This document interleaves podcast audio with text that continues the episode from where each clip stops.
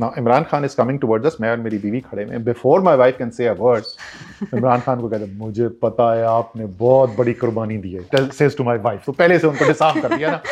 हमने बेतहाशा लॉसेस किए. बेतहाशा लॉसेस किए.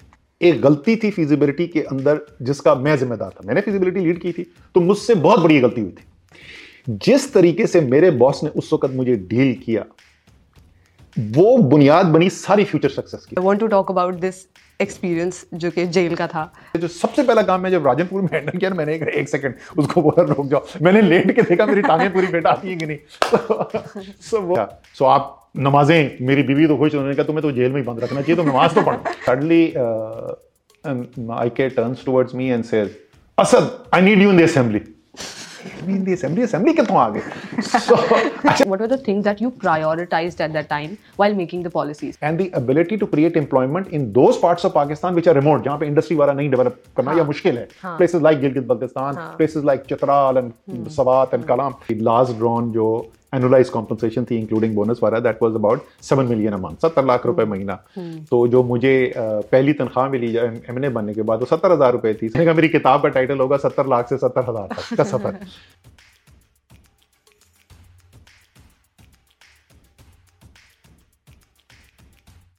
everybody, welcome back to another episode of Hustle. मैं बहुत खुश हूँ because this interview was really really big for me. Meeting Asad Umar guys, meeting Asad Umar at this early stage of career, uh, which I didn't imagine. You know what? When we were recording the interview, uh, उनकी PA Sidra से मेरी बात हुई थी. Thank you so much Sidra for making it happen.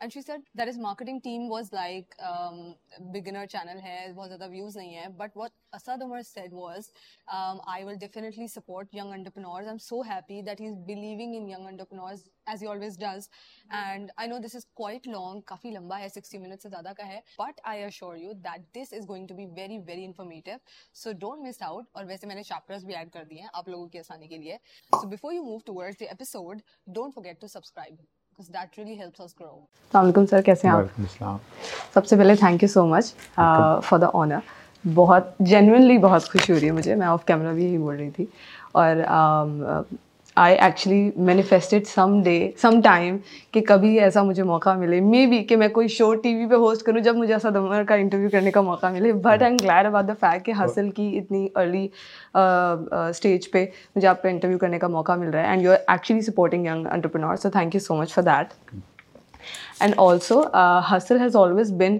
uh, focused towards entrepreneurship business because hum young professionals or students ko target karte hain so i would like to make it more on your corporate career and that side also so sabse pehle how's been the hustle up till now hustle hustle या मेरी hustle आपकी hustle मेरी hustle ठीक अल्हम्दुलिल्लाह God has been very kind अल्लाह ताला ने बहुत करम किया Okay, so starting from your um, career, I know that your uh, father used to be, um, you know, in army, and so you never thought of joining the army या उस तरफ़ जाने का कभी सोचा? नहीं, मैं आर्मी जाने का कभी भी नहीं सोचा था. मेरा शौक था एयरफोर्स ज्वाइन करने का. अच्छा. और uh, मेरा first love in life was F one O four star fighter 1965 की वॉर में पाकिस्तान एयरफोर्स का जो मेन स्ट्राइक एयरक्राफ्ट था वो एफ़ वन फोर था। सो वो मेरा शौक़ ये था कि बस मैंने एयरफोर्स ज्वाइन करनी है। और मैं पी एफ़ कॉलेज सरगोदा के फॉर्म्स भी लेके आ गया था मैट्रिक के बाद। लेकिन फिर मुझे पता चला कि मेरी जितनी हाइट है तो उस वक्त जो है वो कैनपीज लोअर होती थी तो आप पायलट नहीं बन सकते। आप डेस्क जॉब कर सकते हैं। डेस्क जॉब करने के लिए तो नहीं मैंने एयरफोर्स ज्वाइन करनी। So that was the end of my air force का शौक। और बिज़नेस आपको फिर you like you decided to enter into business? नहीं नहीं ये तो उस एज के अंदर तो हर तीन महीने के बाद इंसान अपना माइंड चेंज करता है। एक ज़माने में क्रिकेट खेलने का बहुत शौक था। सिंध अंडर फिफ्टीन की टीम के लिए भी खेला। आ, हमारी टीम से तीन लड़के जो हैं उन्होंने टेस्ट खेला। शुएब मोहम्मद रिजवान जमान और अनिल दलपत। आ, फिर उसके बाद एक ज़माने में न्यूक्लियर इंजीनियरिंग का बड़ा शौक हुआ हुआ था। मॉलिकुलर बायोलॉजी का। बट बिज़नेस uh, का मेरा कोई अपना इंटरेस्ट नहीं था। मुझसे जो दो इमीडिएटली बड़े भाई हैं वो दोनों जो हैं उन्होंने आई से एम किया। वो लोग एमबीए करे थे। मैं भी एमबीए करने पहुँच गया। अच्छा ओके सिबलिंग्स का देखा देखी। And how was life at IB do you miss IB have you gone to IB back मैं अभी पिछले हफ़्ते आईबी था। अच्छा। आईबी था एक गेस्ट स्पीकर सेशन के लिए उन्होंने बुलाया हुआ था। फिर लास्ट ईयर हाँ पिछले साल आई ने किया था। एक for the first time ever उन्होंने एक एक्सलेंस अवार्ड स्टार्ट किया है अपने एलुमनाई के लिए। तो जो पहला बैच था जिनको वो अवार्ड मिला उनमें से मैं भी था। तो उसके लिए मैं वहाँ पे गया हुआ था। फिर उससे पहले एक, एक साल पहले जो है वो अलुमनाई का एनुअल डिनर जो था उस पर उन्होंने मुझे बुलाया हुआ था। सो वंस अ ईयर तकरीबन हो जाता है आई बी आजकल जाना। अच्छा इंटरेस्टिंग सो so, uh, आपका कनाडा जाना वहाँ काम करना और फिर वापस आना तो वहाँ पे uh, मेरा बेसिकली क्वेश्चन ये है because I want to explore your mindset and decision making you chose to move back to Pakistan why was that and how did that happen अच्छा मैं जो हूँ वो एक्सॉन पाकिस्तान के लिए काम करता था। जी। और एक्सॉन ने मुझे ट्रांसफ़र किया पाकिस्तान से कनाडा हम्म। जब मैं कनाडा में था तो मेरे बाहर होते हुए जो है वो पाकिस्तान का जो ऑपरेशन था एक्सॉन का, जो फर्टिलाइज़र ऑपरेशन था उस वक्त सिर्फ़ तो वो उन्होंने बेच दिया। और वो जो ख़रीदा गया, वो पाकिस्तान की तारीख का पहला एम्प्लॉय लेड बायआउट था। शौकत रज़ा मिर्ज़ा मरहूम, जो उस वक्त के चीफ़ एग्जीक्यूटिव थे, उन्होंने लीड किया, पूरी मैनेजमेंट टीम उसका हिस्सा थी। और तो अब मैं बाहर था पाकिस्तान में बायआउट हो चुका है अब पाकिस्तान में एक्सॉन नहीं रहा पाकिस्तान में एंग्रो बन चुका है। मैं एक्सॉन के लिए कनाडा में काम कर रहा हूँ। सो मैं चार पाँच छः महीने गुजर गए तो मुझसे कोई बात ही नहीं करे। मैं अपने बॉस के पास चला गया। डग मिल नाम होता था उसका। मैंने कहा उसको Doug I am going home उसने मुझे देखा उसने स्माइल किया। So उसने कहा that's very nice. I said uh, I hope somebody from Pakistan will say that to me also. Formally. I रात मैंने मैसेज भेजा जी जफ़र अहमद खान उसका वाइस प्रेसिडेंट फाइनेंस होते थे जो हम्म। बाद में चीफ एग्जीक्यूटिव बने। मैंने जफ़र से बात की मैंने कहा जी ये मैं वापस आना है। तो बहुत ऑन दी अदर उन्होंने कहा श्योर हसन मैंने कहा ज़रा डगमेल को मैसेज भेज दे। वो मैसेज चला गया। उसके बाद सो मेरा ट्रांसफ़र वापस हो रहा था। मैं स्टीव ग्रिफिथ्स होते थे जो प्लांट मैनेजर था रेड वाटर जहाँ पे मैं काम करता था। उनके पास गया तो मीटिंग करके जो मैं वापस आ रहा था तो मुझे अभी तक याद है मैं दरवाजे के करीब पहुँचा ना। तो स्टीव ग्रिफिथ्स मुझे कहते हैं हे एसन तो आई टर्न अराउंड ऐसे yes Steve he said if you ever change your mind just pick up the phone and call यानी अगर कनाडा में रहना चाहते हो हाँ. तो पहले तो उनको ये नहीं समझ में आती थी वो छोड़ के क्यों पाकिस्तान जा रहे हैं। तो if you ever change your mind just pick up the phone and call still remember that. I said, Steve, this is a call you ain't gonna get. अरे। So वहाँ पे मैं साढ़े तीन हज़ार सी सी की फोर्ड टॉरस चलाता था hundred thousand dollars after tax मेरी एनुअल इनकम थी। uh, मैं एक घर में रहता था जिसमें दो लॉन्स थे वो ऑटोमेटिक ओपनर गिरा जो होता है वहाँ पे। तो वहाँ से मैं वापस आ गया मैं सीवीयू के अपार्टमेंट में चला गया सुजुकी कल्टस गाड़ी में आ गया और बारह हज़ार छः सौ नब्बे रुपए मेरी बेसिक सैलरी थी जब मैं वापस आया। एंड मैं I was infinitely happier than I was in Canada what made you happier? घर है यार ये पाकिस्तान अपना घर है। क्या चीज़ पाकिस्तान की सबसे ज़्यादा मिस अच्छा ये जो है ये कनाडा वालों को भी नहीं समझती वो एक दिन मेरे साथ होता था। मैं बिज़नेस सर्विसेज़ का सेक्शन रन करता था जो आईटी का सेक्शन रन करता था मार्टिन मेरिट हम लंच पे बैठे हुए थे मैं टिपिकल मेरा काम ही होता था बैठ के वो मुझे पाकिस्तान जाना। है तो वो मुझे कहता है मार्टिन मेरिट कहता है you know Asad us Canadians when you talk like this we feel like a, a kick in our teeth. मैंने कहा मार्टिन मुझे ये बताओ मैंने कभी आज तक कनाडा की बुराई की है? मैं तो कनाडा के खिलाफ कोई बात नहीं करता। मुझे घर जाना है। यार उसने कहा यही सवाल आपने वह क्या मिस करते हो? हाँ। तो मैं कहा कि मैं तुम्हें क्या एक्सप्लेन करूँ मैं क्या मिस करता हूँ? वहाँ पे हम कॉफ़ी पीते थे। मैंने कहा मुझे चाय याद आती है। कड़क चाय में मिस करता हूँ। मैं उर्दू की शायरी मिस करता हूँ। मैं अल्ताफ़ हुसैन के अजीब व गरीब स्टेटमेंट्स मिस करता हूँ। उसने कहा वो कौन है अल्ताफ़ हुसैन? मैंने कहा ये तुम्हारी समझ में नहीं आएगा कि अल्ताफ़ हुसैन कौन है। सो सो अपना घर घर होता है। and you moved back and you joined of course uh, as the ceo you were the ceo of engro and you were the most popular and highly paid one of the most popular highly paid ceos of pakistan.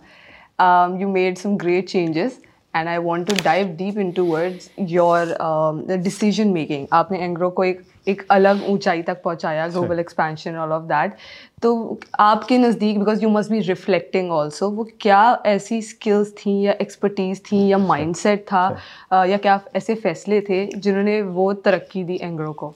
अच्छा इसका थोड़ा सा मैं तफसील से जवाब जी जी बिल्कुल। Because इसके दो तीन मुख्तलिफ़ पहलू हैं जिसको मैं कवर करना चाहता हूँ। पहली चीज़ तो आपने कहा कि क्या वजह थी और चले पहले ज़रा से ये बता दूँ हुआ क्या उस पीरियड के अंदर?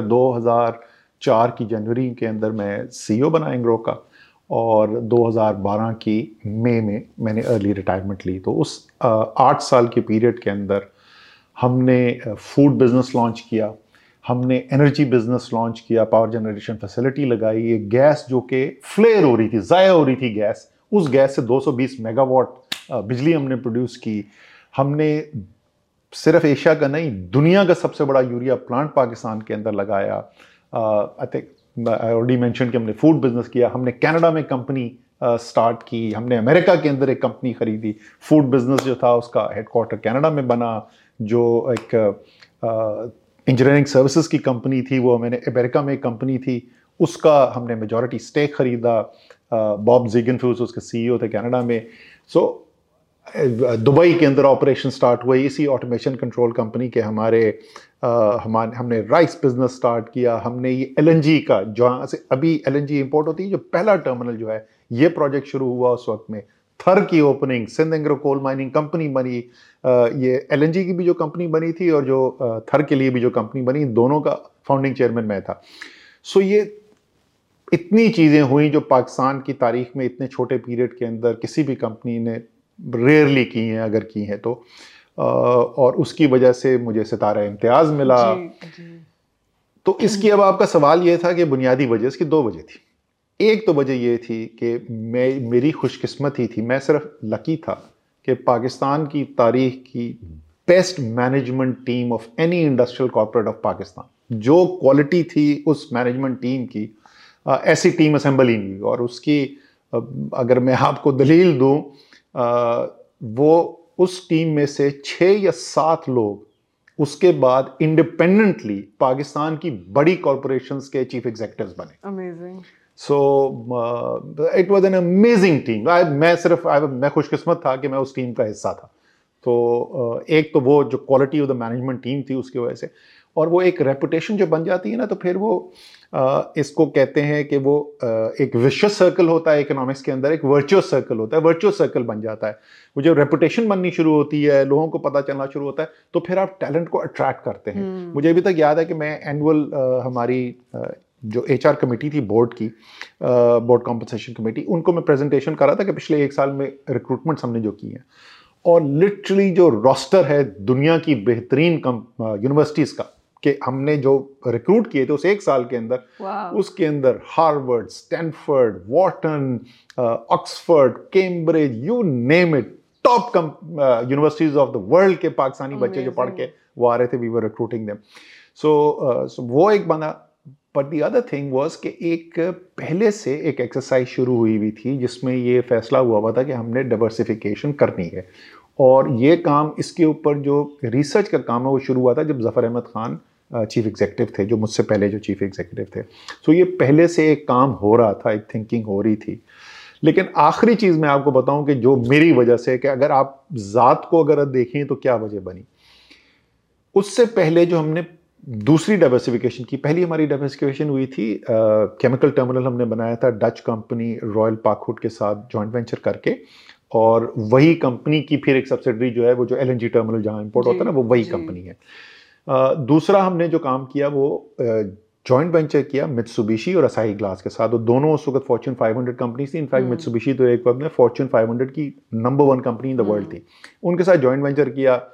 मुझे मैंने उसकी फिजिबिलिटी को लीड किया। छत्तीस साल की एज में मुझे चीफ एग्जीक्यूटिव बना दिया गया। मुझे जापानीज रिपोर्ट करते थे जो मुझसे बीस बीस साल सीनियर थे और वो फॉर्च्यून 500 कंपनीज़ के एम्प्लॉयज़ थे। उस जब प्रोजेक्ट स्टार्ट हुआ उसके पहले साल में हमने बेतहाशा लॉसेस किए। बेतहाशा लॉसेस किए। अच्छा। और उस लॉसेस की बेसिक वजह थी एक गलती थी फिजिबिलिटी के अंदर जिसका मैं जिम्मेदार था। मैंने फिजिबिलिटी लीड की थी तो मुझसे बहुत बड़ी गलती हुई थी। और उस गलती की वजह से पहले साल में बहुत लॉसेस हुए। वो कंपनी बाद में आजकल भी बहुत पैसा बनाती है बट पहले साल में बहुत पैसा लूज किया। उसके बाद जब उस साल जब ख़त्म हुआ हमारा अगले अप्रेजल सिस्टम था बहुत रोबस अप्रेजल सिस्टम था तो उसके अंदर जफ़र अहमद खान जो सुबह चीफ एग्जीक्यूटिव थे वो मेरा अप्रेजल कर दें अच्छा वो एंग्रो के अंदर जो है ना वो टीएड सिस्टम है। बिलो ट्वेंटी परसेंट परसेंटाइल आपकी रैंकिंग सबसे खराब होती है फिर twenty to thirty nine forty to fifty nine sixty to seventy nine और हाइएस्ट रेटिंग होती है एट्टी प्लस सही है। अच्छा मुझे सारे करियर 80 प्लस रेटिंग मिलती थी हर साल 80 प्लस प्लस रेटिंग होती थी। उस साल ज़फ़र खान ने कहा कि Asad I still rated you number one but I couldn't give you 80 plus rating because of the loss मैंने कहा सफ़र why giving me number one rating and he said Asad देखो गलती हर एक कोई कर सकता है। हमने देखा है कि तुम जब वो गलती हो गई थी तो तुमने how did you try to cope with that situation जिस तरीके से मेरे बॉस ने उस वक्त मुझे डील किया वो बुनियाद बनी सारी फ्यूचर सक्सेस की। तो उसका जो आ, जो आ, सारा क्रेडिट है वो मेरा नहीं वो ज़फ़र खान का था। क्योंकि अगर उस एक गलती पे मुझे क्रश कर दिया जाता मैं कभी रिस्क लेता ही ना आइंदा। बिल्कुल। एंड uh, उन्होंने कहा कि ठीक है दो जॉइंट वेंचर्स हुए दोनों में काम किया एक सक्सेसफुल बहुत हुआ दूसरे में शुरू में प्रॉब्लम्स हुई आइंदा इंशाल्लाह ठीक हो जाएगा। तो हमने उस स्पिरिट को ऑन्टरप्रेन्योरशिप की रिस्क टेकिंग की इनोवेशन की उसको क्रश नहीं करना। तो so despite of the losses despite of the losses ये बहुत बड़ी चीज़ है। एंड uh, मेरा जो उसके बाद का सारा करियर था वो वो कि जिस तरीके से ज़फ़र खान ने उस साल का अप्रेजल हैंडल किया that determine my entire future trajectory.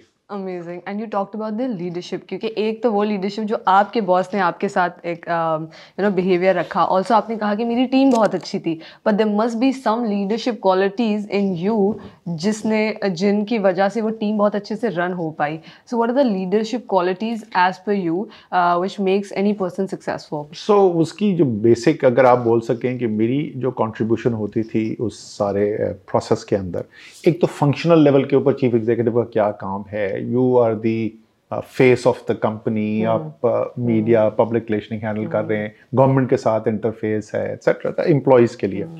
But mm. अगर आप कंट्रीब्यूशन इन टर्म्स ऑफ़ के जो कैरेक्टरिस्टिक थे उससे क्या? मैं सिर्फ़ उनको फोर्स करता था कि मुझे नज़र आता था ना पोटेंशियल तो मैं उनको फोर्स करता था कि वो अपनी सोच बड़ी करें they aim for something big तो that that's my only contribution quality उन्हीं के अंदर थी।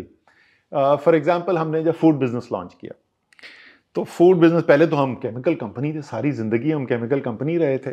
पेडिग्री में नहीं था हमारे केमिकल के अलावा कोई काम करना। तो जब हमने ये फैसला किया uh, कि फ़ूड कंपनी लॉन्च करनी है मुझे अभी तक याद है जब हमने पहली फीजिबिलिटी प्रेजेंट की तो बोर्ड में जब वोटिंग हुई तो सिवाय एक के एवरीबडी थॉट के ये बिज़नेस जो है ना ये सक्सेसफुल नहीं हो सकता। ओके. हमने कहा, ठीक, हमें फीडबैक मिल गया, आपका पॉइंट ऑफ़ व्यू आ गया. I still remember Khalid Mansoor जो बाद में हपको के सीईओ बने सिपेक अथॉरिटी के थे। मैं उनके कमरे में गया, ये न्यू वेंचर्स डिवीज़न के वाइस प्रेसिडेंट होते थे। तो उन्होंने कहा अच्छा ठीक है, फिर असद जो है, हम इसको वाइंड अप कर लेते हैं अपनी टीम को। कहीं मैंने कहा, क्यों खालिद? सर आपने सुना नहीं मैंने बोर्ड में? कहा, भाई बोर्ड के पास इख्तियार है इन्वेस्टमेंट होनी है ये नहीं होनी? मैंने ये रिसर्च करनी है फिजिबिलिटी करनी है नहीं? मैं चीफ एग्जीक्यूटिव हूँ, ये मेरा इख्तियार है। हम फीसिबिलिटी कंप्लीट करेंगे और फीसिबिलिटी कंप्लीट करने के बाद बोर्ड ना कर देगी तो नहीं होगा प्रोजेक्ट सो हमने फिजिबिलिटी कंप्लीट की वोट किया। जब आखिरी दिन वोटिंग हुई इन्वेस्टमेंट के डिसीज़न के ऊपर सिवाय एक के सबने सपोर्ट किया। पहले सिवाय एक के सब खिलाफ थे सब सबने सपोर्ट किया। सो so, uh, अच्छा उसके बाद हम जाते थे आई बी ए गए लम्स गए मुझे बुलाते थे वहाँ पे। इतनी मुझे बच्चों से मार पड़ती थी कि तुम पागल हो गए तुम खाद फरोश इंसान। तुम्हें क्या पता एफ़ की बिज़नेस क्या होता है? तुम कंज्यूमर बिज़नेस के अंदर ज़िंदगी में नहीं तो तुमने किया हुआ। तो अप्रोच हमने भी वहाँ पे भी ये रखी हमने कहा बिल्कुल ठीक। That's the argument I used to make बिल्कुल ठीक बात कर। हमने कभी नहीं किया। इसलिए अगर हम ये खुद करने की कोशिश करेंगे तो हमें बहुत मार पड़ेगी। हम्म। हमने लेकिन हमारे पास क्या कैपेसिटी मैंने पहले आपको कहा था कि जब एक नाम बनना शुरू हो जाता है एक बज क्रिएट हो जाती है मार्केट में Engro is a good place to work Engro is an exciting place to work we will pick the people जिन्होंने ये काम किया हुआ है। सीईओ सरफराज रहमान पेप्सी के बैकग्राउंड से आए। Director marketing Ali Akbar Coke के बैकग्राउंड से आए। बाबर सुल्तान सेल्स हेड आपके हलीब के, जो लार्जेस्ट उस वक्त food largest Pakistani food company largest तो नेस्ले था, ये आए। अच्छा हमने टारगेट ये सेट किया और कि पाँच साल के अंदर we will be number one और मुकाबला किससे करने जा रहे थे? दुनिया की सबसे बड़ी dairy company Nestle is the biggest in the world और at least at that time was the biggest in the world आजकल आई डोंट नो कौन है वहाँ पे. So we were taking on the company 50 percent के करीब उनका market share and उनको हमने टेक ऑन करना है. हमने कभी ये बिज़नेस नहीं किया हुआ और हमारा टारगेट ये है कि हमने पाँच साल के अंदर नंबर वन होना है. सो so, जो मैं आपको बोल रहा हूँ ना pushing people to believe in them तीन साल और तकरीबन सात या आठ महीने बाद we were the number one company आज इस वक्त ऑलपर्स का मार्केट शेयर पचास परसेंट से ज़्यादा है। Absolutely dominant in that because I have always said जितना पाकिस्तानी में टैलेंट है ना, एस, इससे, इसके मुकाबले का टैलेंट मुझे साउथ एशिया में बाई सिर्फ़ पाकिस्तानी, नहीं साउथ एशियंस इंडियंस बांग्लादेशीज बेतहाशा टैलेंटेड है ये साउथ एशिया इसी तरीके से अमेरिका जो है वो बेतहाशा टैलेंटेड कॉम है। और कॉमन वजह है दोनों जगह।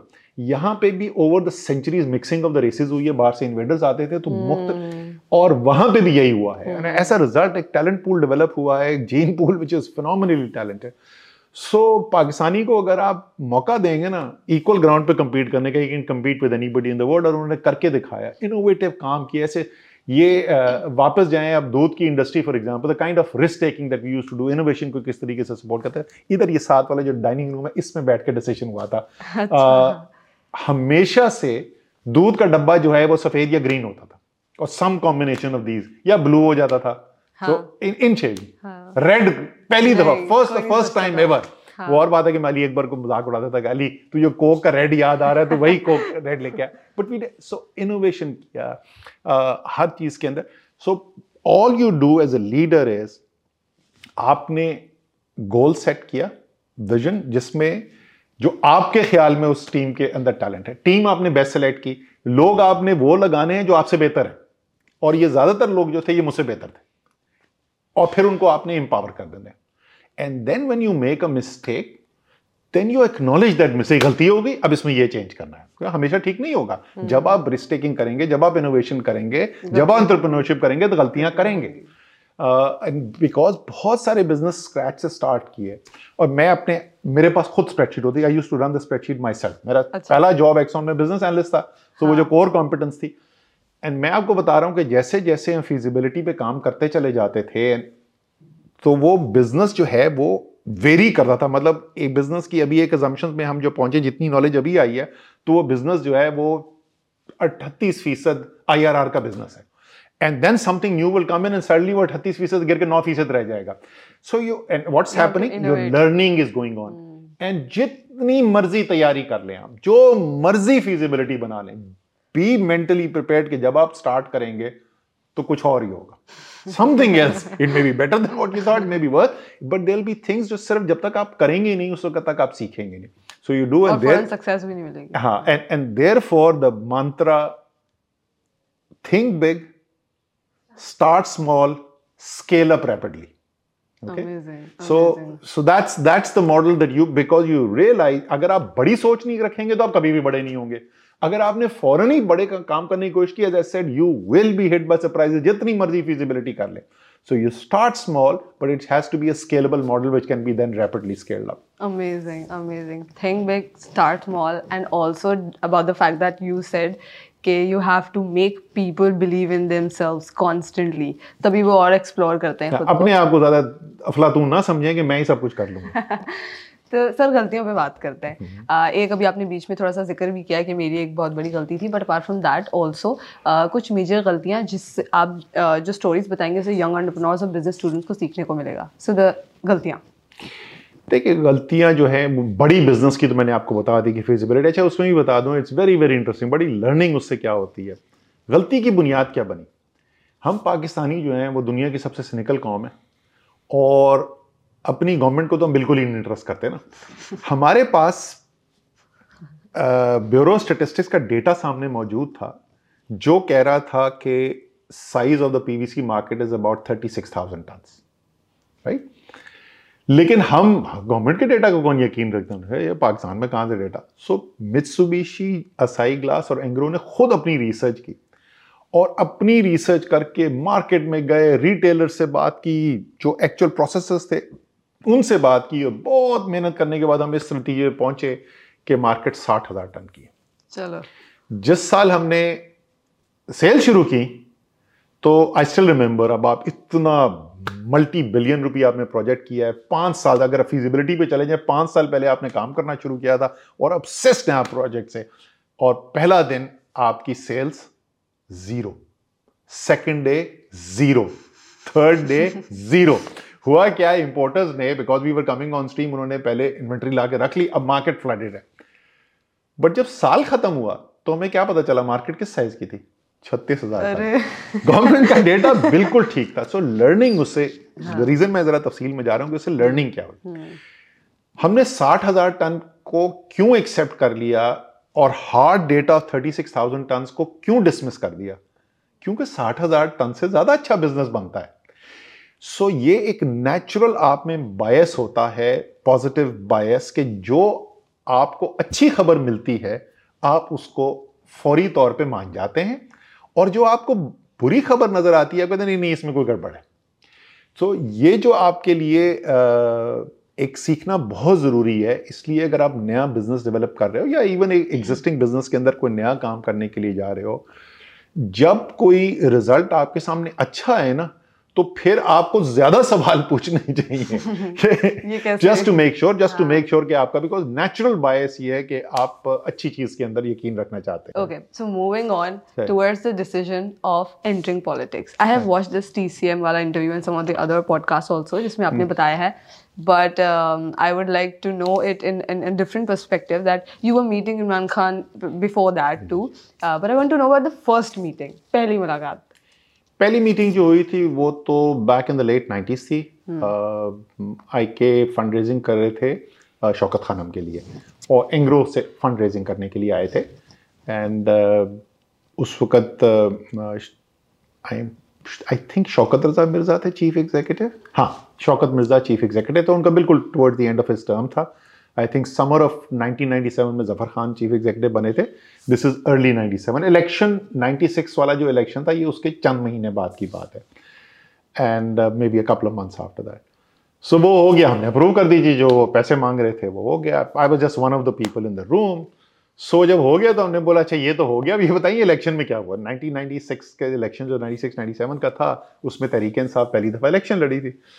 तो वो उस वक्त आईके ने बताया जो उसके बाद कई दफ़ा हम बाद में भी सुन चुके हैं कि वो कह रहे हैं मैं कोशिश कर रहा था इनको कन्विंस करने की इलेक्शन ना लड़ो।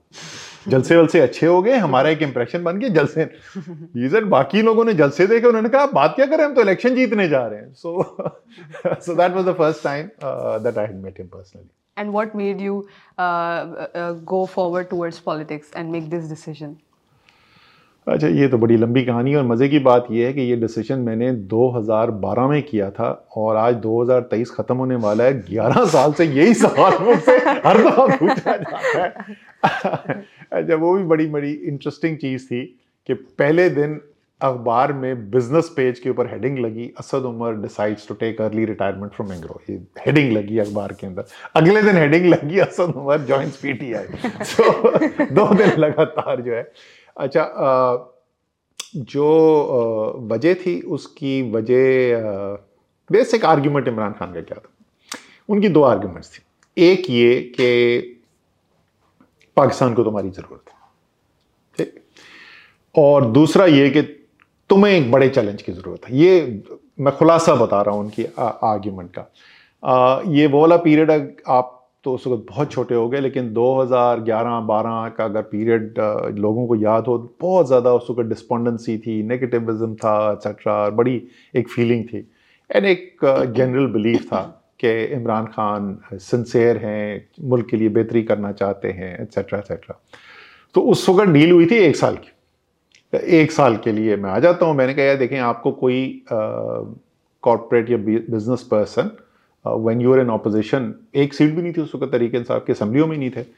तो वो ज्वाइन नहीं करेगा। साल के बाद आपने प्राइम मिनिस्टर बन जाना है। उसके बाद सब आपके लिए काम करने को तैयार होंगे और वो साबित हुआ जब वो प्राइम मिनिस्टर बन गए तो सारा पाकिस्तान उनके लिए काम करने को तैयार था। सो so, स्टार्ट उससे हुआ था एक साल से। उसके बाद वो खिंचता चला गया। And what was the family's reaction family में आ, मेरी बीवी ने कहा तुम्हारा दिमाग ख़राब हो गया। और वो भी बड़ी मज़ेदार थी कि जब मेरी आ, और मैंने बताया अपनी वाइफ को कि ये बात हो रही है साल के लिए। तो उस डिसीशन के बाद पहली दफ़ा अब इमरान खान और मेरी बीवी की मुलाकात हो रही है। मेरे भाई के बेटे की शादी है। मेरे वो वाले भाई जो शौकत खानम के बोर्ड ऑफ़ ट्रस्टीज़ पे थे। तो उनके बेटे की शादी है इमरान खान आए में ये गोल्फ कप कराची में शादी हो रही है। ना Imran Khan is coming towards us मैं और मेरी बीवी खड़े में before my wife can say words Imran Khan को कहते मुझे पता है आपने बहुत बड़ी कुर्बानी दी है। सेज टू माई वाइफ तो पहले से उनको डिसाफ कर दिया ना। तो आ, मेरी बीवी बोलती है हाँ लेकिन सिर्फ़ एक साल के लिए। एंड उन्होंने ऐसे छत की तरफ़ देखा एमी से। हाँ ठीक है एक साल के लिए। सिर्फ़ एक साल की डील थी। मान गई हाँ और अच्छा ये भी मैंने उनसे पूछा कि फाइनली मैंने कहा कि अच्छा ठीक है मैं कर ले तो चाहते क्या है? मैं वो मेरे से क्या चाहिए? मतलब मैं आप जो भी हेल्प चाहिए भी एनर्जी की उनकी मीटिंग हुई थी मैंने कहा जहांगीर का फ़ोन आया। जहांगीर तरीन भी बैठे हुए थे कमरे में डिस्कशन जो हो रही है। तो जहांगीर ने मुझे फ़ोन किया कि यार आई के कह रहे कि असद को भी बुला लो, वो सेशन के अंदर उसके भी इनपुट्स ले लेते तो मैं आ गया, मैंने आपको इनपुट दे दी। तो जो मेरी एक्सपर्टीज़ है वो तो मैं अवेलेबल कर देता हूँ। कोई भी और मुझे पाकिस्तान में फेडरल गवर्नमेंट के साथ भी हम काम करते थे प्रोविंशियल गवर्नमेंट के साथ भी काम करते तो चाहते क्या हम पट्टी चले असद उमर पाकिस्तान तरीके इंसान से। हाँ एग्जैक्टली व्हाट आई अच्छा तो और दूसरी चीज़ उनका करना क्या है, उनके पॉलिसी डेवलपमेंट अच्छा मैंने उनको बताया कि पॉलिसी डेवलपमेंट आपने अभी जहांगीर तरीन को लगाया है हेड ऑफ़ पॉलिसी प्लानिंग अब आप मुझे कह रहे हो कि काम करने के लिए ये मैं ऐसे नहीं करूँगा। अब मुझे जहांगीर तरीन बोलेगा कि आओ तो फिर मैं करूँगा because I don't want any misconception between me and Jahangir. हमारी हाँ. पहले भी बहुत अच्छी वर्किंग रिलेशनशिप थी। तो फिर इधर ही कराची में मुझे जापानीज में फुजियामा में लंच के लिए लेके गए जहांगीर तरीन। और उन्होंने कहा यार असद मैं तुम्हें कह रहा हूँ कि तुम आओ। And that's how I join So you talked about policy development, yeah. and then of course you entered into it. I want to uh, talk about two sides. For, uh, one side is the work-life balance that you compromised during your like you were the finance minister and the ministry of planning and all that your political career uh, i'm sure you must be you must have missed a lot of things and you your family must have compromised a lot of things so uh, pehle wo work life balance pe and then i'll come towards the policy making अच्छा इसमें जो change की वजह से जिस चीज के ऊपर लोग बहुत ज्यादा फोकस करते हैं वो है फाइनेंशियल हाँ. और वो बड़ा फ़ेमस भी हो गया मैंने बोल भी दिया कि मैंने अपनी किताब का टाइटल डिसाइड कर लिया है वो बड़ा मशहूर हो गया मेरी लास्ट ड्रॉन जो एनुलाइज कॉम्पनसेशन थी इंक्लूडिंग बोनस वाला that was about seven million a month सत्तर लाख रुपए हम्म। महीना हम्म। तो जो मुझे पहली तनख्वाह मिली एम एन ए बनने के बाद वो सत्तर हज़ार रुपये थी सत्तर या बहत्तर हज़ार रुपए तो मैंने कहा मेरी किताब का टाइटल होगा सत्तर लाख से सत्तर हज़ार तक का सफ़र सो so, उस पर तो बहुत लोग फोकस करते हैं बट फ्रेंकली उससे मुझे कोई फ़र्क नहीं पड़ता ना मुझे ना मेरी बीवी को। मोर इम्पोर्टेंटली मेरी बीवी को कोई फ़र्क नहीं पड़ता। पहले मैं बीएमडब्ल्यू चलाता था अब मैं बीएमडब्ल्यू सत्रह साल बीएमडब्ल्यू और मर्सिडीज चलाई अब आप देख रही हैं करोला खड़ी हुई है करोला और सिविक पे आ गए हम उसके बाद इस सब चीज़ों से मुझे कोई फ़र्क नहीं पड़ता। जो एक्चुअल जो सेक्रीफाइस थी वो सेक्रीफाइस थी फैमिली से दूर बिकॉज़ वो भी एक मैं तो कोई इरादा ही नहीं था पीटीआई ज्वाइन करने के बाद भी इलेक्टोरल पॉलिटिक्स में आने का मतलब सियासतदान बनने का तो कोई कॉन्सेप्ट ही नहीं था पर ठीक है टेक्निकल एक्सपर्टीज प्रोवाइड कर देंगे अब हम इलेक्शन हार चुके हैं 2013 का और इमरान खान जख्मी लाइफ थ्रेटनिंग। हुआ। था उनके साथ इनफैक्ट yes. मुझे याद है मैं ही शौकत खाना में मैंने खड़े होकर बताया था कि डॉक्टर्स ने भी बताया कि is out of danger interestingly by coincidence दोनों दफ़ा जो उनकी इंजरी हुई है दोनों दफ़ा शौकत खानम गए दोनों दफ़ा मैंने मीडिया को बताया है कि नहीं अब वो ही इज़ आउट ऑफ़ डेंजर अलहमदिल्ला सो वो इलेक्शन के कुछ दिन बाद की बात थी and suddenly I K turns towards me and says Asad I need you in the assembly in the assembly assembly आ गए. सो अच्छा वो ही वाज इंजर्ड मैं क्या बहस करूँ मैं? उसके बाद वो हाशमी सीट छोड़ा इस्लामाबाद की, जावेद हाशमी ने। इस्लामाबाद और मुल्तान दोनों जगह से इलेक्शन लड़ रहा था, दोनों जगह से जीत गए थे। मुल्तान की सीट रिटेन कर रहे थे, इस्लामाबाद की छोड़े। इस्लामाबाद से तुमने इलेक्शन लड़ना उसके बाद मेरे पास फ़ोन कॉल आई शाह महमूद कुरैशी की। शाह महमूद कुरैशी ने कहा कि असद, वो हाशमी जो है, वो अपनी इस्लामाबाद की सीट छोड़ें। तो मेरे ख्याल में तो आप सबसे मुनासिब आदमी उसके लिए। मैं शाहजी भी बोल रहे हैं। उसके बाद जावेद हाशमी का फ़ोन आ गया, किधर मैं लाहौर में? आ रहा, मैं आ रहा हूँ, किधर हो गए? शौकत खान अच्छा मैं आ रहा हूँ। वो मिलने के लिए आ रहे। असद, मैंने फैसला किया, मैं इस्लामाबाद की सीट छोड़ूं तो मेरे ख्याल में आप बेस्ट कैंडिडेट मैंने कहा, ये तीनों ने मिल के प्रोग्राम बनाया। अच्छा बड़ी कोशिश की मैंने उस इलेक्शन से निकलने के लिए। मैंने पहले बोला उसको, खान साहब को, मैंने कहा जहांगीर तरीन को दे दे। जहांगीर अपना वो लोधरा वाले इलेक्शन यू नो वो रेगिंग का फिर हुआ और एक्सेट्रा तो जहांगीर असेंबली में नहीं है, वो पॉलिटिशियन है, उसका होना ज़्यादा ज़रूरी नहीं नहीं नहीं, तुमने आना है। एनी सो बॉटम लाइन है कि आखिरकार इलेक्शन लड़ गया आप इस्लामाबाद में आप फैमिली कराची में आप वहाँ पर हैं। एंड जब हम ऑपोजिशन में थे तो मैं तकरीबन स्पेंड करता था अपनी कॉन्स्टिट्यूंसी में हफ़्ते में तीन दिन। हर हफ़्ते जाता था, तीन दिन, कभी चार दिन हो जाते थे। जब गवर्नमेंट बनी तो अब कम से कम पाँच दिन आपने वहाँ पर रुकना है। अकेला में रहता था।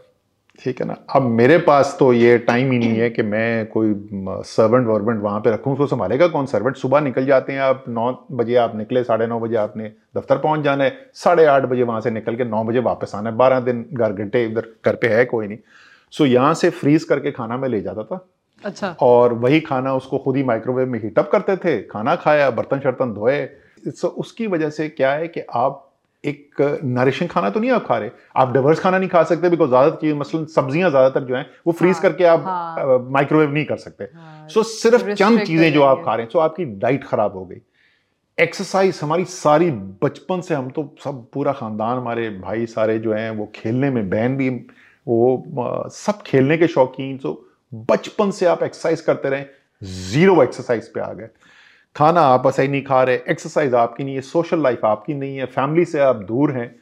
सो so, वो तो एक सेक्रीफाइस तो बहुत ही इंटेंस लेवल की सेक्रीफाइस है।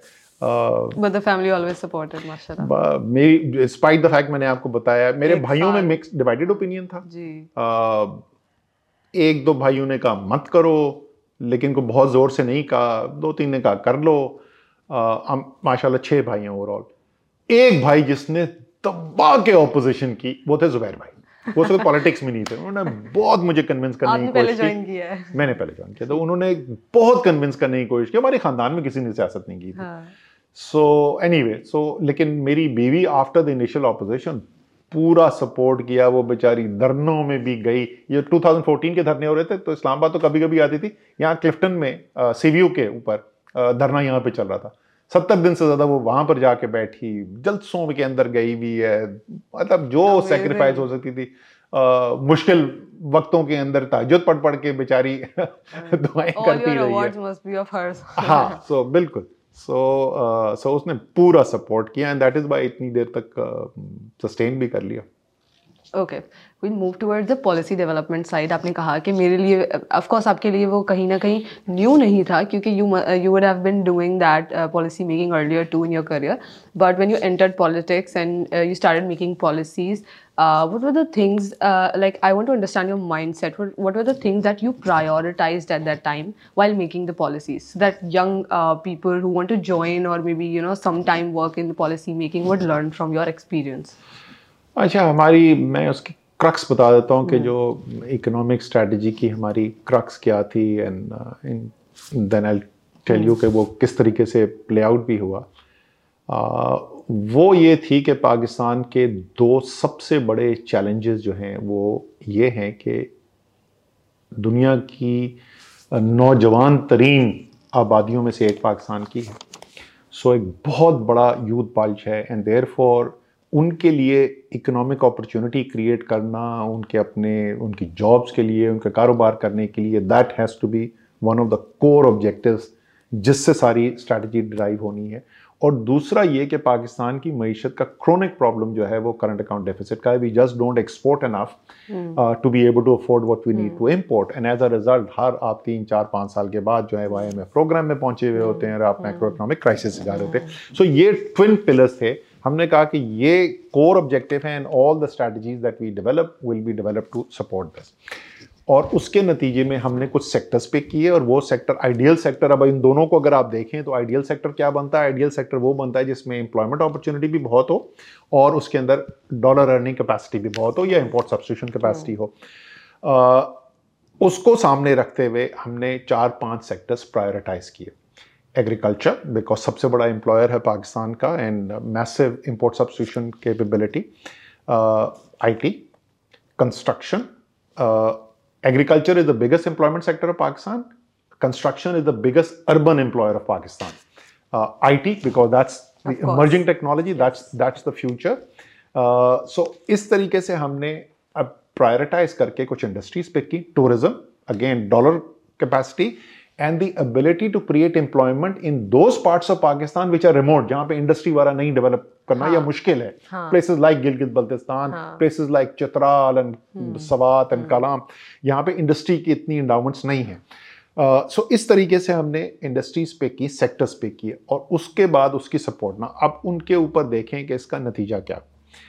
2021-22 के अंदर एक साल में पाकिस्तान की एक्सपोर्ट्स में जो इजाफा हुआ, वो 2008 से 2018 पाँच साल पीपल्स पार्टी की हुकूमत, पाँच साल मुस्लिम लीग नून की हुकूमत, उस दस साल के पीरियड में जितना एक्सपोर्ट्स में इजाफा हुआ था, उससे ज़्यादा इजाफा सिर्फ़ एक साल 2021-22 में हुआ। And that was the focus that was being put on the the export बहुत टेक्निकल डिटेल हो जाएगी what went into it sectoral जो मैंने आपको कहा आप उठा के देखिए 2020-21 का साल 21-22 का साल, पाकिस्तान के फार्मर ने जितना पैसा बनाया, नेशनल पाकिस्तान इकोनॉमिक सर्वे पड़ा हुआ है, वो किताब आप खोल के देख सकते हैं। इतनी वैल्यू एडिशन इतना पैसा बनाया ही नहीं गया। मुआवजा दिया फार्मर को इंसेंटिव दिया फार्मर ने रिस्पॉन्ड किया वॉल्यूम्स भी रिकॉर्ड प्राइस भी record and as a result farmers made more money than they had ever done before IT sector जिसकी ग्रोथ जो है, वो काइंड ऑफ़ स्टॉल हुई हुई थी। 43% ग्रोथ इन 2021 और जो पहले सात आठ महीने थे 21 22 के, उसमें 32% मजीद ग्रोथ हो रही थी। सो मैसिव ग्रोथ एकदम से हमारी वहाँ पे आनी शुरू अगेन इंसेंटिवाइज जो परफॉर्मेंस थी उसके बेसिस के ऊपर। कंस्ट्रक्शन का boom everybody heard about that and as a result कि एक जो हमारा जो बहुत बड़ा ऑब्जेक्टिव हमने अपने लिए सेट किया था, जिस पे इतना मज़ाक उड़ाया गया, इतना मज़ाक उड़ाया गया क्योंकि अलिफ बे तो पता नहीं है मीशत की किसी को। एक करोड़ नौकरियाँ एक करोड़ जॉब्स हाँ, का फ़ेमस अभी किसी ने बोला वो कहाँ गई? उस एक करोड़ में से तो एक जॉब भी नहीं नज़र आई। भाई अगर आप पढ़ने लिखने में यकीन नहीं रखते तो आपका हम क्या इलाज कर सकते हैं? पहले तीन साल जो हुकूमत हुई जिसके अंदर कोविड शामिल है जिसमें डेवस्टेट हो गई इकोनॉमीज पूरी ग्लोब की उस पीरियड के अंदर अगर आपने एक करोड़ नौकरियाँ पाँच साल में क्रिएट करनी है तो बीस लाख साल में करनी है। हाँ। विच मीन्स के तीन साल का हदफ क्या हुआ? साठ लाख। हम्म, तिरपन लाख नौकरियाँ जनरेटिंग पाकिस्तान की इकोनॉमी तिरपन लाख कोविड के होने के बावजूद माइक्रो इकोनॉमिक क्राइसिस होने के बावजूद बिकॉज़ अगेन रिमेंबर टारगेट क्या था? टारगेट था एक्सपोर्ट ग्रोथ टारगेट था एम्प्लॉयमेंट ग्रोथ दोनों हुई वो आपको होती हुई नज़र आई। सो so, ये तो ओवरऑल इकोनॉमिक पॉलिसी का था। एंड देन ऑब्वियसली जो पॉलिसी डेवलपमेंट जो एक्सेप्शनल चीज़ जिससे मैंने डील किया अगर आप मुझसे पूछें तो वो तो ज़ाहिर कोविड था।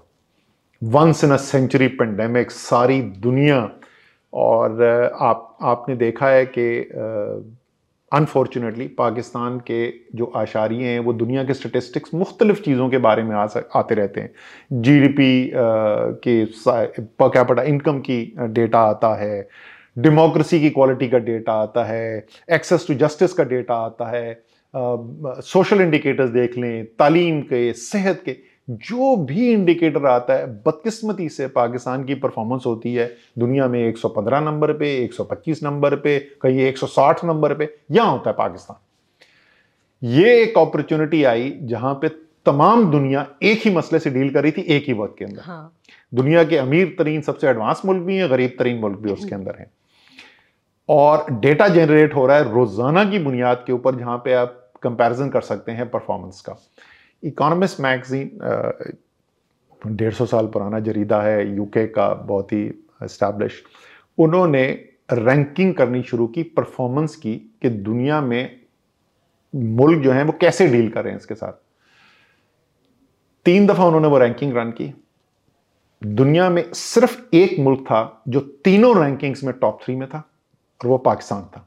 एक दफ़ा थर्ड एक दफ़ा सेकंड और एक दफ़ा number one in the world ये ये वो मुल्क है जो हर चीज़ में डेढ़ सौ नंबर पे, एक सौ बीसवें नंबर पे होता है। Number one in the world Bill Gates आया पाकिस्तान देखने के लिए, उसने एनसीओसी विज़िट किया, उसने वापस जाके देखा, उसने कहा I was blown away with the quality of work that was done और क्या, वही मैंने पहले आपको क्या बात की थी? दो चीज़ें इसमें ना एक तो मैंने इंडिविजुअल टीम की बात की थी ना एक मैं नेशनल भी बात करता हूँ आपसे। Pakistani you give them the opportunity level playing field you give them the right place they can compete with any in the world. और इसके अंदर हर एस्पेक्ट शामिल था from the ability of to convince people कि आपने compliance कैसे करनी है to use of artificial intelligence to do monitoring so पूरी स्पेक्ट्रम के अंदर वो आपने देखा यहाँ पर क्योंकि Pakistani are as talented as any any in the world and दूसरी चीज़ इसमें मैं बहुत स्ट्रांगली बिलीव करता हूँ। उसी एनसीओसी की जब सौ दिन मुकम्मल हुए तो हमने उसका एक इवेंट किया एनसीओसी में। वहाँ पे हमने प्राइम मिनिस्टर को बुलाया जिन्होंने चेयर किया उस सेशन को आर्मी चीफ भी वहाँ पे आए हुए थे। हम सबने वो एंट्रेंस पे एक बड़ा व्हाइट मैजिक बोर्ड लगाया हुआ था उस पर सब अपने कमेंट्स लिख रहे थे। मेरा उस पर कमेंट पता क्या लिखा हुआ है? Pakistan has shown once again that when we come together as a nation we can meet any challenge and Covid की अगर आप मुझसे पूछें defining cheese apart from the use of technology and merit based decision justice based decision data centric decision making approach was the fact that the entire country came together. आपके पास उस वक़्त सिंध में पीपल्स पार्टी की हुकूमत थी बलूचिस्तान में बलूचिस्तान अवामी पार्टी की हुकूमत थी। जब स्टार्ट हुआ है कोविड तो उस वक़्त आज़ाद कश्मीर और गिलगित बल्तिस्तान में मुस्लिम लीग नून की हुकूमत थी एंड पंजाब के पी और वफाक के अंदर तहरीक इंसाफ की हुकूमत थी। And everybody came together all civil and military आपने वहाँ पे देखा द फ़ेमस वन पेज ठीक है सो हम जो understanding of the economy, understanding of healthcare systems, most importantly, understanding of the nation and the ability to communicate with the nation and, and uh, उनके साथ काम करने का वो जितना अच्छा सिविलियन साइड कर सकती है वो फौजी साइड नहीं कर सकती थी सिमिलरली जो ऑपरेशनल एक्सिक्यूशन है वो जो फौजी साइड कर सकती है वो सिविलियन साइड नहीं कर सकती थी बिल्कुल मैं प्लानिंग मिनिस्ट्री के अंदर कोई डिसीज़न करता था तो मैं चार दफ़ा फॉलो अप उसका खुद करता था टू मेक श्योर कि ये हो गया या नहीं हो गया। एनसीओसी हाँ. में सवाल पैदा नहीं होता कि मैंने डिसीज़न किया हो मुझे मुड़ के देखना पड़े।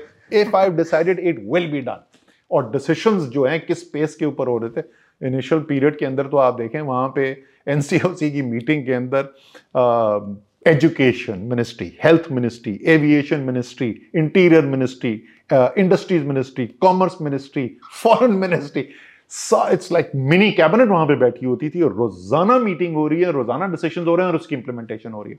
सो यू ड्रॉ जिस तरह मैं पहले टीम की एंग्रो के अंदर बात you draw on the capabilities of everybody you empower them and and then you just watch the fun and you and you make them work मैं उस वक्त भी कहता था सात बजे से ग्यारह बजे तक टीवी पे आपको लगता था कि पीपल्स पार्टी और तरीके इंसाफ की जंग हो रही है कोविड में। ओह जो लड़ाई हो रही है During the day between Murad Ali Shah led People's Party uh, government here and the Tehreek-e-Insaf led uh, central government, ज़बरदस्त वर्किंग अंडरस्टैंडिंग के साथ काम होता था so these are some of the lesson जो इंडिविजुअल टीम लेवल पे भी आप अप्लाई कर सकते हैं एंड hmm. uh, यही डिसीजंस जो हैं आप नेशनल लेवल के ऊपर भी और वो टीम के अंदर भी ये नेशनल था बट टीम के ऊपर भी सेम थिंग हैपन्स अब पाकिस्तान के अंदर resistance to decision was very very low ऐसे बहुत सारे केस होते थे जो नहीं फॉलो करते थे बट जो रेजिस्टेंस है वो नहीं थी।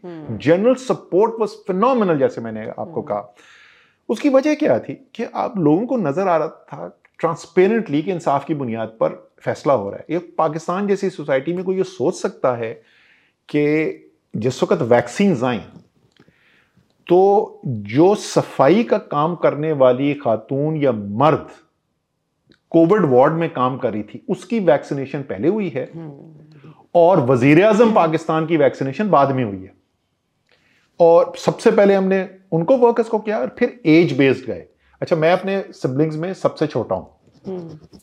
तो आखिरी वैक्सीनेशन मेरे खानदान में मेरी हुई। तो लोग हंसे थे यार तुम एनसीओसी के चेयर क्या फ़ायदा तुम्हारा सबकी पहले वैक्सीनेशन हो गई सो आप अगर फैसले कर रहे होते हैं ना जो नज़र आ रहा होता है कि ये इंसाफ की बुनियाद के ऊपर हो रहे हैं तो जो आपसे एग्री नहीं क्योंकि हर फैसले पर हर एक तो नहीं एग्री करता हम्म। अपना एग्ज़ाम होता है हम्म। वो एक्सेप्ट कर लेता है सो अगर आप छोटी सी टीम भी चला रहे हैं ना अगर आप फेयर नज़र आएँगे आप जस्ट नज़र आएँगे अपने डिसीज़न मेकिंग के अंदर तो आपकी टीम जो है तो वो उस डिसीज़न को भी जिससे वो एग्री नहीं करते वो उसको एक्सेप्ट कर लेंगे।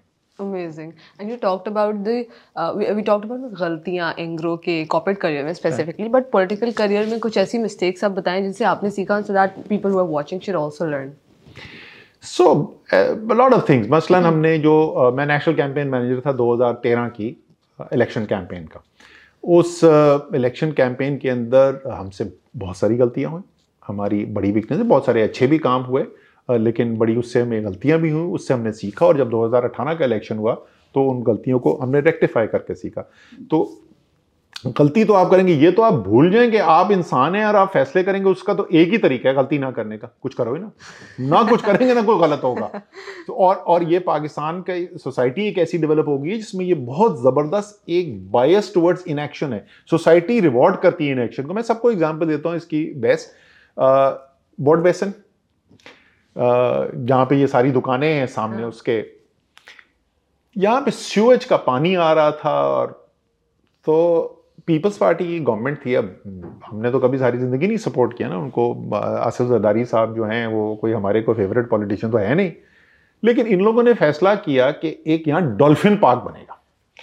तो एक फ्रेंचाइज दी किसी कंपनी को 20 साल के लिए और वहाँ पे वो उन्होंने एंटरटेनमेंट फैसिलिटीज़ लगानी थी और उसके उस फ्रेंचाइज के रिटर्न में उनको स्यूएज सिस्टम्स लगाने थे ताकि वो क्लीन हो और वहाँ पे फिर डॉल्फिन आनी अब तूफ़ान खड़ा हो गया अखबारों में, एक आर्टिकल दूसरा आर्टिकल तीसरा आर्टिकल चौथा आर्टिकल के जी किसी फेवरेट को दे दिए और जो फ्रेंचाइज की फ़ीस ली जा रही है वो बहुत कम है। हो सकता है सही भी हो कि वो नहीं हो रहा राइट तूफ़ान था। गवर्नमेंट बदली प्रोजेक्ट रोक दिया गया। अब हो गए 25 साल से ज़्यादा। स्यूएज अभी भी वहाँ पे गिर रहा है। डॉल्फिन का नामो निशान नहीं हो कम वक्त कहीं बेचारी आ गई तो उसने मर जाना है। कोई एक रुपया नहीं मिल रहा रेवेन्यू का। सब सुकून है। कोई आर्टिकल नहीं लिखा जा रहा। सो so, सोसाइटी के अंदर एक बायस फॉर इनएक्शन वैसे ही है कि हम्म। गलती को जो मैंने आपसे कहा कि सबसे ज़बरदस्त काम मेरे बॉस हाँ, ने मेरे लिए क्या किया? हाँ, कि मेरी गलती को अंडरस्टैंड किया हाँ, और फिर भी इनकरेज किया कि सीखो गलती से और आगे मजीद रिस्क लो। एज अ सोसाइटी हमारा ये बायस क्रिएट हो गया है सो आप अगर एक ऑन्टरप्रेन्योर हैं आप एक डिपार्टमेंट चलाते हैं तो इसका ज़रूर ज़रा सा ख्याल रखें। डोंट पनिश द पीपल जो काम अच्छा कर रहे हैं चार चीज़ें बड़ी अच्छी करते हैं एक की जो गलत होती है तो आप उसको इतना मारें उसके ऊपर कि वो आइंदा चार चार अच्छे काम भी छोड़ दे वो। Amazing amazing Uh, so there is a lot to learn from your corporate career and political career both. Um, uh, but since I've taken a lot of time, so I'll move towards the last questions. Um, इस सारी journey में you've experienced बहुत कुछ, but I want to talk about this experience जो कि jail का था. uh, which happened. And i'm sure you uh, because my tcm ka bhi dekh rahi thi and, and you said a lot of people were you know hooting for you and supporting you. And this they still support you. They love you for your work. Uh, but again you have you have to uh, um, go through that challenge और तो उसको कैसे deal किया? Note is the mind set क्योंकि इतना अच्छा काम करें इतनी मेहनत करें उसके बाद फिर ये सिचुएशंस आ जाए तो इंसान कहीं ना कहीं उसका यू नो डिसअपॉइंट भी हो जाता है और माइंड सेट नेगेटिव भी हो जाता है। सही अच्छा उसके अंदर दो मुख्तलिफ़ एस्पेक्ट्स हैं। हम्म। जिस तरह मैं पहले बोल रहा था जो जॉब छोड़ने हम्म। के बाद मुख्तलिफ़ एस्पेक्ट होते हैं यहाँ पे भी वही है। सो so, पहली चीज़ तो आपकी है फ़िज़िकल कंडीशंस ठीक है? जो फ़िज़िकल कंडीशन जो है वो खुद नॉट एग्जैक्टली आप सरीना के स्वीट में तो नहीं है। वो कमरे तकरीबन दोनों एक्चुअली मैंने चार मुख्तलिफ़ जगह की हॉस्पिटैलिटी इंजॉय की। एक रात कोट लखपत जेल, फिर उसके बाद नौ रातें राजनपुर जेल, फिर एक रात सेक्रेटेरिएट थाना इस्लामाबाद, और उसके बाद चौदह रातें अडियाला जेल। तो चार मुख्तलिफ़, पच्चीस दिन टोटल तो जो जेल थे वो फिज़िकली तकरीबन एक ही जैसा लेआउट था। एंटर हो एक तरफ़ जो है वो इतना ज़मीन से कोई दो फुट ऊपर होगा एक सीमेंट का स्लैब है। लकीली वो सीमेंट का स्लैब जो है वो तकरीबन सात फुट का था दोनों जगह पे। वरना मुझे जो सबसे पहला काम मैं जब राजनपुर में हैंडल किया ना मैंने एक, एक सेकंड उसको बोला रोक जाओ। मैंने लेट के देखा मेरी टांगें पूरी फिट आती है कि नहीं? सो वो सो वो है। उसके बाद ज़रा सा कोई एक डेढ़ फुट का गैप है फिर एक दीवार है कोई चार फुट बाय चार फुट की दीवार है उसकी तरफ़ जो है आपकी वो टॉयलेट है दीवार सिर्फ़ चार फुट बाय चार फुट की है और लेफ़्ट साइड के ऊपर एक छोटा सा सीमेंट का स्लैब है वो समझ लें कि आपके टेबल के काम दे वहाँ पे पानी की बोतल रख ली है कुछ ऐसा कर। सो so, वो है टोटल जो मेरा वॉकिंग तो वो मैं वॉक करता था वहाँ से तो इसलिए मैंने मेजर किया फिर तो मुझे नहीं पता मेरे साढ़े पाँच स्टेप्स में मैं एंड में पहुँच जाता था राइट और गद्दे वद्दे जो हैं वो कोई मिलते नहीं बेड बेड साफ़ होता था साफ़ साफ़ साफ़ था सफ़ाई का कोई इशू नहीं था एटलीस्ट जहाँ पे मैं ठहरा वहाँ पे सफ़ाई का इशू नहीं था। वहाँ पे भी मुझे वो एक दिन सुबह उठा संतरी ने बोला जी वो रात को आए हुए थे दो बजे जो है इंस्पेक्शन करने आए थे। मैंने दो बजे क्या इंस्पेक्शन कर रहे आए हुए थे? उन्होंने कहा देखने आए हुए थे हमने आपको कोई गद्दा तो नहीं दे दिया कोई कुर्सी तो नहीं आपको मिल गई है। सो लेकिन वो फ़िज़िकल कंडीशंस जो है ना वो कोई प्रॉब्लम इतनी नहीं होती। वो एडजस्ट करना जो है वो एटलीस्ट मेरे केस में मुझे तो कोई खाना इशू खाना भी मैं तो खाने के वो बुरा नहीं होता खाना उनका। वो बाई दी वे मुझे आई वॉज़ टोल्ड कि ये आ, हमारी हुकूमत जो थी पंजाब की उस वक्त ये खाने की क्वालिटी इंप्रूव की गई है। सर ऑयली ज़्यादा होता है मतलब हमारे तो टेस्ट का नहीं होता खाना लेकिन खाने में सिर्फ़ मुझे एक प्रॉब्लम होता था। बहुत ज़्यादा होता है खाना। और राजनपुर जेल के भी जो लोग थे और अडियाला वाले भी दोनों उनको सिर्फ़ मेरी एक चीज़ पे एतराज़ था। वो दोनों जगह मुझे सर आप खाते ही कुछ नहीं है। वो इतना खाना था बट क्या इज़ ओके सो ये फ़िज़िकल वाला पार्ट जो है ना वो जो मेरे साथ हुआ ये सारे इस पीरियड के अंदर ये 25 के 25 दिन रातें जो मैंने गुजारी ये सब सॉलिटरी कन्फाइनमेंट थी। अडियाला वाला तो वो डेथ रो सेल है। तो वो जो है कि आपको कोई इंटरेक्शन नहीं है लोगों से। वो ज़रा ज़्यादा चैलेंज होता है। अच्छा उसकी अच्छी चीज़ ये है ज़्यादातर मैं अपने जो कॉलीग्स बाकी जो गए वो सबको सोने में बड़ा प्रॉब्लम होता था। अच्छा मैं तो इतना नहीं है इसलिए। पता नहीं आई डोंट नो क्या सोचते ज़्यादा थे। कलमा ज़्यादा मेरे मैं हरी बोलता हूँ अल्लाह ताला ने मुझे बहुत मुख्तलिफ़ तरीक़ों से नवाजा है। और एक जो चीज़ अल्लाह ताला ने मुझे बहुत करम किया है ना वो सोचने की सलाहियत कम दी हुई तो मुझे दो मिनट बाद समझ नहीं आती और सोचूं क्या? तो ये सोचते ज़्यादा अकलमंद होंगे सोचते ज़्यादा होंगे। मुझे नहीं पता क्या उसकी जो भी वजह है। मैं तो खूब सोता था। कुछ करने को नहीं तो आपने किताब पढ़ी। अच्छा सो आप नमाजें मेरी बीवी तो खुश उन्होंने कहा तुम्हें तो जेल में ही बंद रखना चाहिए तुम नमाज़ तो पढ़ो। रेगुलरली पढ़ते हो कुरान शरीफ आपने पढ़ा तर्जुमे के साथ अच्छा, वो सब किया। हाँ, हाँ वो तो वो सब। किताबें पढ़ी हैं। किताब किताब मिल जाती थी। किताबें तो किताब मुझे पहले तो उन्होंने मुझे नहीं दी। वहाँ पे उन्होंने फिर उन्होंने कहा कि जेल की लाइब्रेरी से आपको मिल सकती है। मैंने उनसे कागज़ पेंसिल मांगा मैंने कहा यार कागज़ पेंसिल दे दो राजनपुर मैंने कहा कागज़ पेंसिल दे दो। तो सर वो तो नहीं मिल सकते। मैंने कहा यार एक आर्टिकल निकला बड़ा मुझे अच्छा आइडिया आया हुआ आर्टिकल मैं भी बताता हूँ आर्टिकल क्या था। तो कहते नहीं सर वो तो सर नहीं हो सकता। मैंने कहा क्यों नहीं भाई क्या होगा? कहते सर जो भी लिखेंगे हमारे खिलाफ ही लिखेंगे। सर हाँ। हमारे लिए मुसीबत आएगी ये नहीं कर सकते।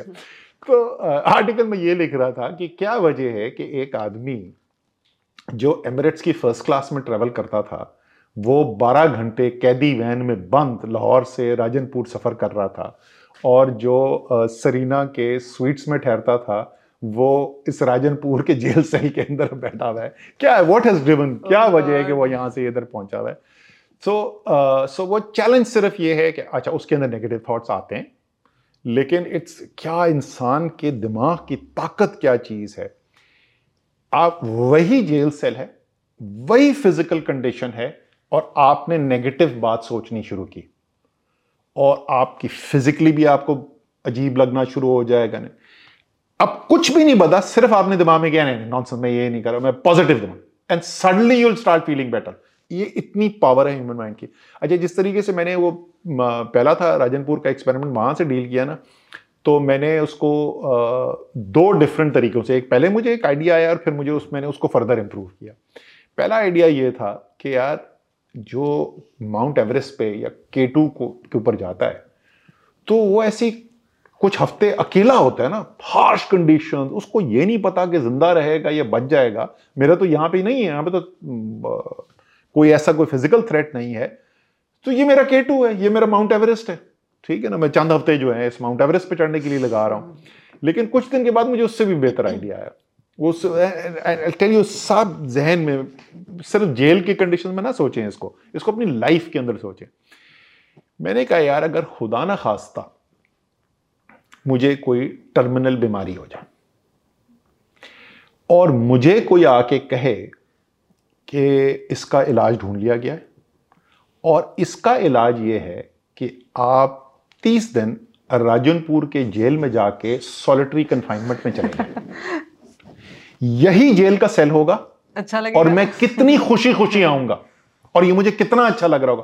कोई फ़र्क नहीं होगा उस जेल सेल में। हाँ। फ़र्क सिर्फ़ आपके माइंड के अंदर है। तो जैसे मैं हमेशा से कहता रहा हूँ कि ज़िंदगी आपके साथ क्या करती है इस पर आपका कोई कंट्रोल नहीं है। आप कैसे आप उससे डील कैसे करते हैं वो मुकम्मल तौर पे आपके इख्तियार में। So but you were saying कि आपको सिर्फ़ अपनी थॉट प्रोसेस को हैंडल करना होता है। बट कितना आप हैंडल कर रहे होंगे? पंद्रह मिनट बीस मिनट आधा घंटा you are there for like twenty four hours तो पूरा दिन गुजारना जो है like what are the activities you मैंने बताया ना जो एक्टिविटी बेसिकली आप ये समझ लें कि दिन को आपने ब्रेक कैसे करना है। आपकी जो मील्स हैं एक माइलस्टोन वो हो गया ना। दूसरे जो नमाज़ है वो माइलस्टोन है इसलिए हम्म। सबसे मुश्किल टाइम जो है ना वो है जेल के अंदर वो फजर और जोहर के दरमियान बिकॉज़ वो सबसे लंबा पीरियड है अदर देन ईशा और फजर के दरमियान बट उस वक्त तो आप सो जाते हैं सो हाँ. so ये वाला जो पीरियड है ना सबसे ये अब पीरियड आपने जो है ना गुजारना है अदरवाइज़ फिर वो ज़ोर आई फिर असर आई मगरब आई ईशा आई वो एक माइलस्टोन आते रहते हैं तो उससे दिन पेस हो जाता है। इसी तरह और बाकी जो है वॉक आपने करनी है जितनी आपके पास स्पेस अवेलेबल है उसके अंदर आपने वॉक करनी है और आपने पढ़ना है।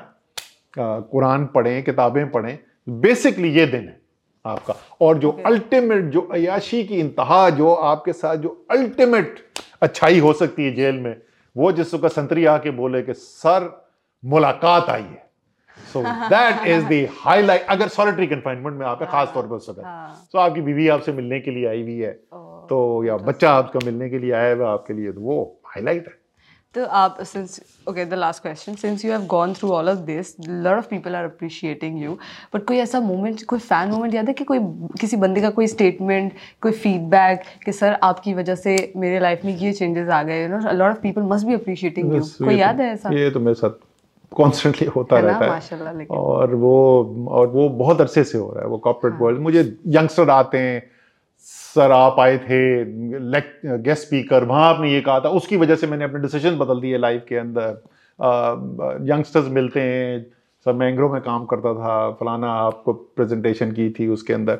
सो so, वैसे उसके अलावा पॉलिटिकल आल्सो लोग मिलते रहते तो दिस कीप्स ऑन हैपनिंग लोग लोग आके कहते हैं। लोग ये भी कहते हैं कि आपकी वजह से मेरा बड़ा नुकसान हुआ। अच्छा। कि मैंने आपकी बात मेरी बीवी बोलती थी तुम सबको गुमराह बिकॉज़ मैं हमेशा इनक्रेज करता हूँ नौजवानों को कि ऑन्टरप्रनोरशिप की तरफ़ जाओ। रिस्की बात है ना तो उसके अंदर फेलियर भी होता है। सो सो या सो लोग आपकी एडवाइस लेके uh, नुकसान भी हो सकता है। जैसे मैंने कहा जब तक आप गिरने को तैयार नहीं जब तक आप चोट चोट खाने को तैयार नहीं तो आप बड़ा काम कोई कर ही नहीं सकते चाहे वो कोई भी फ़ील्ड आप अपने लिए सेलेक्ट करें। सर एडवाइस की अपनी बात की while closing the interview what advice you like to give to young entrepreneurs या मैं स्टैंडर्ड एडवाइस मैं हमेशा वही हाँ. बोलता हूँ believe in yourself and believe in your country I know इस वक्त मुल्क के अंदर एतमाद जो है वो बहुत शदीद तरीके से शेक हुआ हुआ है ख़ास तौर पे यंगस्टर्स का बिकॉज़ जैसे आपने कहा ना मुझे मिलते हैं लोग। तो इट इज़ बहुत अनफॉर्चुनेट है लेकिन रिमार्केबल uh, कितने सिर्फ़ ये यंगस्टर्स नहीं हैं जो ये कहते हैं बट ख़ास तौर पर यंगस्टर्स के जी होप नहीं नज़र आ रही। Uh, पहले आकर uh, मुझसे लोग ये तो हमेशा से होता है आप पब्लिक फिगर हैं तो स्टैंडर्ड क्वेश्चन है आपको को लोग मिलेंगे तो अच्छा जी फिर असद साहब क्या देख रहे हैं आप? आके क्या होने वाला है? अब आके एक्चुअली लोग मुझसे एंड जैसे मैंने कहा सिर्फ़ यंगस्टर नहीं आके सवाल पूछते सर मुल्क बचेगा कि नहीं बचेगा? मतलब इस इस लेवल की एक एंगजाइटी क्रिएट हुई हुई है।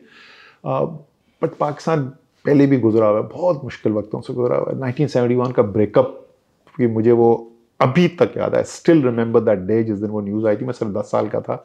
बट सो इन ताला जिस तरीके से uh, पहले निकला है पाकिस्तान uh, मुश्किल वक्त ज़रूर है मुश्किल से गुजरा है मुल्क। लेकिन आई कीप सेइंग दिस कि ये मुल्क जो है ना, ये बड़ा स्पेशल मुल्क है। और किसी दिन भी सारे साल में किसी दिन भी क्रिएट हो सकता था। सो अगर सत्ताईस रमज़ान मुबारक को ये मुल्क बना था ना तो कोई कोई ना कोई तो इसके अंदर स्पेशल चीज़ है। सो अल्टीमेटली अल्लाह मियाँ ने पाकिस्तानियों से, अल्लाह मियाँ ने पाकिस्तान को बचा लेना है अल्टीमेटली और अल्टीमेटली को अच्छा ही होना है। So believe in your country believe in your self in your own ability किसी को ये आपको बताने की ये पावर ना दें कि तुम ये नहीं कर सकते और ये नहीं कर सकते ये फैसला सिर्फ़ आपने करना है कि आप क्या कर सकते हैं और क्या नहीं कर सकते Amazing. Thank you so much, sir. Thank you so much for your time, and we're truly honored to have you at Hustle. Most welcome.